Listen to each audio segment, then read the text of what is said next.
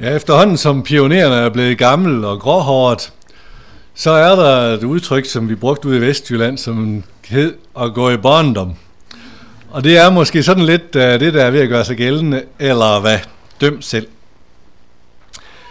Hvilke begivenheder, der får størst betydning, kan man jo ikke afgøre, når de sker, men først en rum tid efter. Hvordan mindes man det, der skete? Hvilke konsekvenser fik det? Hvad kom der ud af det? Men sikkert er det i hvert fald, at der er sket noget på MF, som er meget markant i det år, der er gået.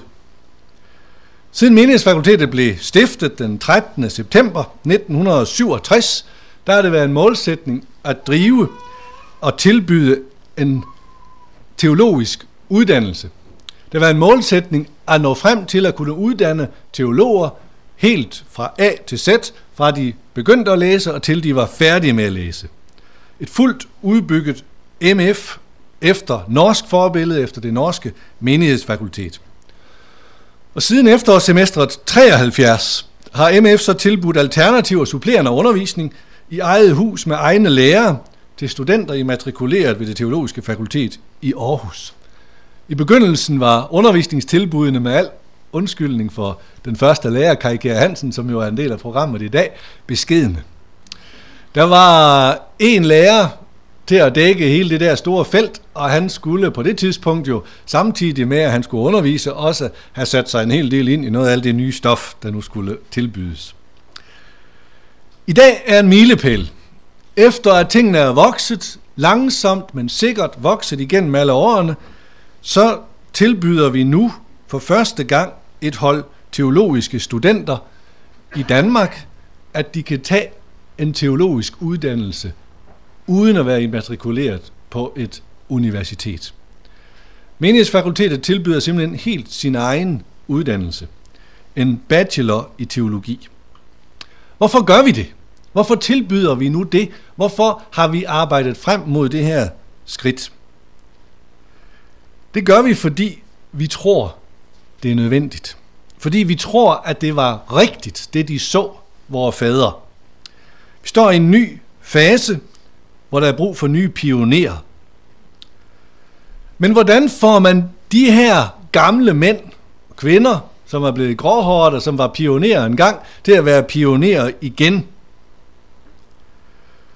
Når nu visionen er den samme, som det var dengang.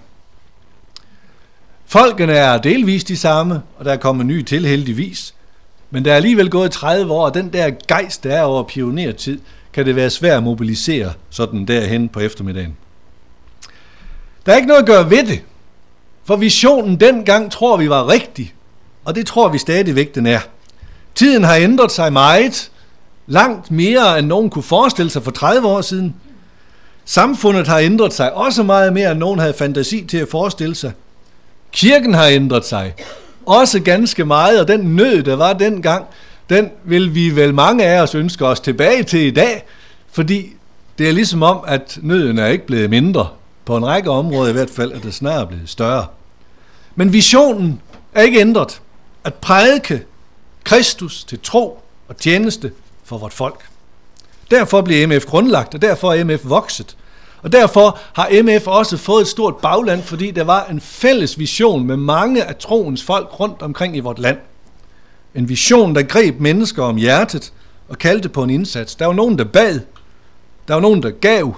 Der var nogen, der håbede. Der var nogen, der troede. Og der var nogen, der gjorde det hele. Og der var også nogen, der læste. Der var nogen, der oplevede Guds kald til at gå i gang med at læse teologi i et gammelt parcelhus inde på en stille villavej i et hjørne af Aarhus. Der var nogen, der følte et kald til at male vægge og gøre ved af den slags.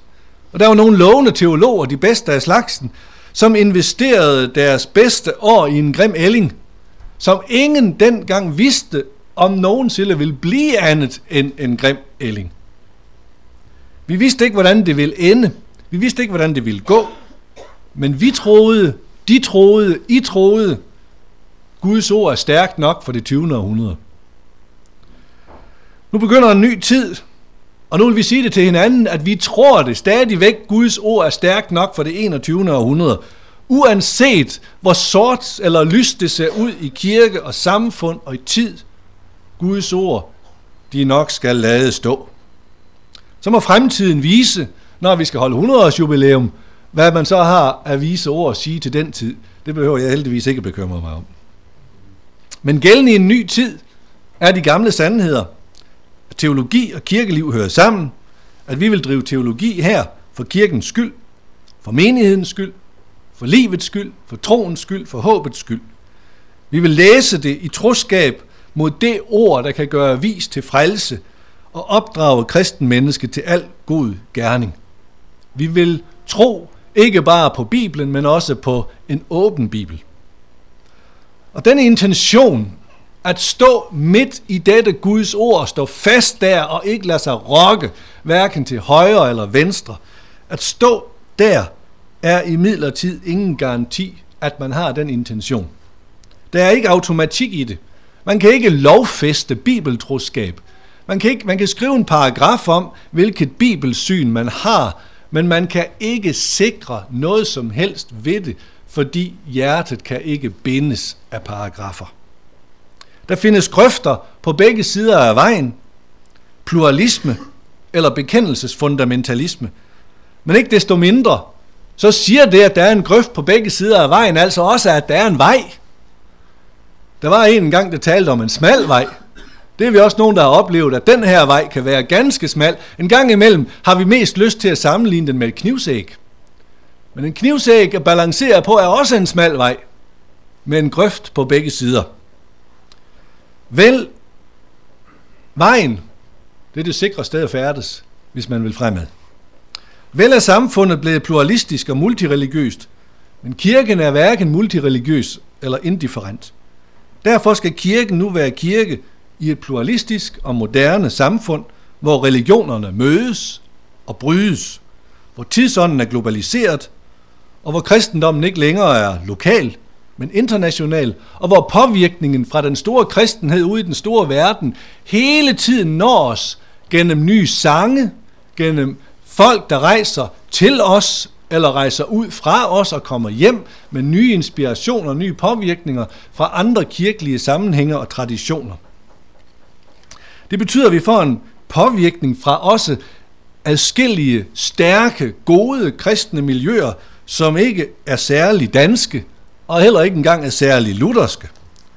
Og skal alt det her lykkes med det multireligiøse sammenstød, med påvirkningen fra de andre konfessioner, de andre kirkesamfund i verden, så skal kirken og kirkens ledere vide, hvad man står for og hvad man står i.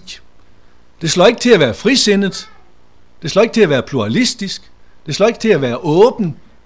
Der er noget, man skal vide. Og derfor så tilbyder vi nu på MF intet mindre end en klassisk, teologisk, akademisk dannelse med vægtlægning på de gamle, klassiske, teologiske fag, fordi vi tror, at det er en basis og en ballast, som man aldrig kan få for meget af. Og hvis det lykkes at få så meget af dette store, dyrebare arvegods skovlet ind i studenterne i løbet af de 4 år, den her bacheloruddannelse varer, og det der kan lejre sig som forudsætning for stillingtagen og vejledning af moderne mennesker, så er vi kommet langt. Så mangler der stadigvæk et andet studium, en anden uddannelse, et tillægsuddannelse. Det gør ikke noget, for det er så moderne i dag at tage 2 uddannelser. Det vil vi egentlig også gerne er inspireret til. Og dette andet studium er studiet af tiden. Det kan vi ikke lære her. Det har man måske en lille smule, hvis vi skal være bare lidt selvkritiske, en gang imellem troet, at hvis bare man læste teologi nok, så blev man også dygtig til at møde tidens mennesker. Det er der heldigvis også mange, der er blevet, men det er ikke nogen automatik i det heller. Vi må ud og møde mennesker der, hvor mennesker er, og lære, hvordan nutidens mennesker tænker og lever. Derfor så skal man være sammen med dem, og derfor vil vi praktik i studiet, og derfor vil vi animere til og inspirere til at komme ud og være sammen med folk i det daglige liv. Vi vil nemlig uddanne til at forkynde, til at evangelisere, til at leve et glad, frimodigt kristenliv med en udstråling og et vidnesbyrd, som er troværdigt midt i et pluralistisk samfund. Vi vil uddanne til at bryde nyland, uddanne til at gå helt derud og være med til at bygge op der, hvor der ingenting er. Det er en situation, som jeg tror ikke vores fædre var helt klar over, at det kunne blive udfordringen. At hele provstier, hele regioner, stort set består af almindelige, ganske almindelige danske mennesker, som ikke har noget dagligt forhold, eller ugenligt, eller månedligt forhold til hverken kirke, eller missionshus, eller bibel, eller salmebog. At der er hele store landområder, hvor det kristne liv stort set er væk.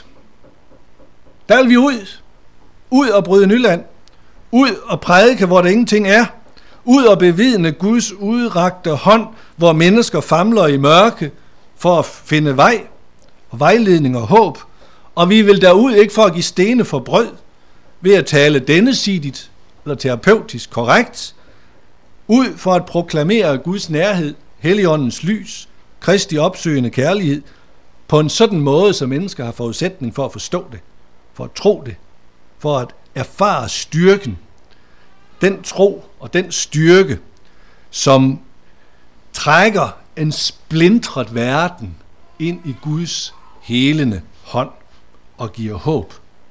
Det håb, som erfares som en udrakt hånd til det menneske, der befinder sig i mørket.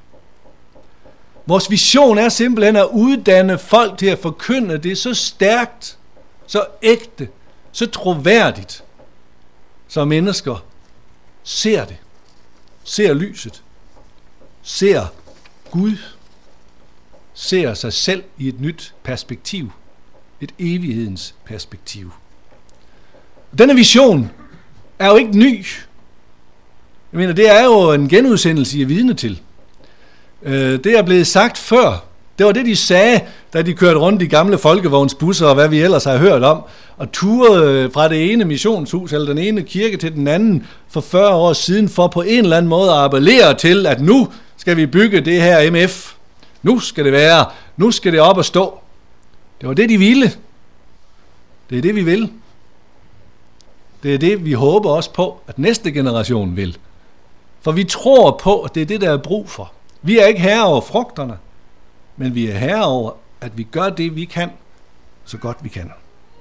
Visionen blev imidlertid ikke engang opfundet med MF's grundlæggelse. Den er lige så gammel, som kirken er. Visionen blev formuleret af Kristus selv den sidste dag. Han var i denne verden og sendte sine disciple ud for at gøre alle folkeslagene kristne. Der blev det formuleret visionen om at gå derhen, hvor der er behov for at prædike Guds nærhed, Guds kærlighed, frelsens virkelighed. Og det er vigtigt, at vi får det sagt til hinanden, at det er det, vi vil, at det er det, der er visionen. Det er også vigtigt, at vi får sagt det til jer, som kommer som vores gæster på MF i dag, som repræsentanter for det bagland, der gør det her sted muligt. At det er det, vi vil.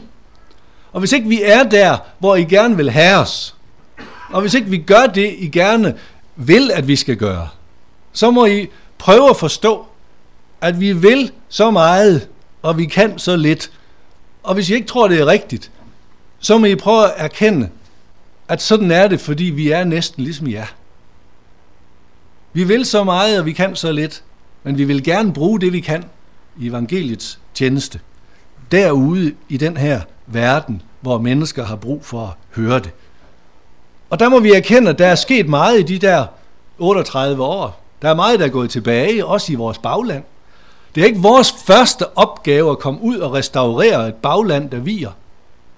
Det er vores opgave at komme ud og prædike den Kristus, som har kaldet os, for at tænde lys i mørket og sprede glæde og fred fra Gud.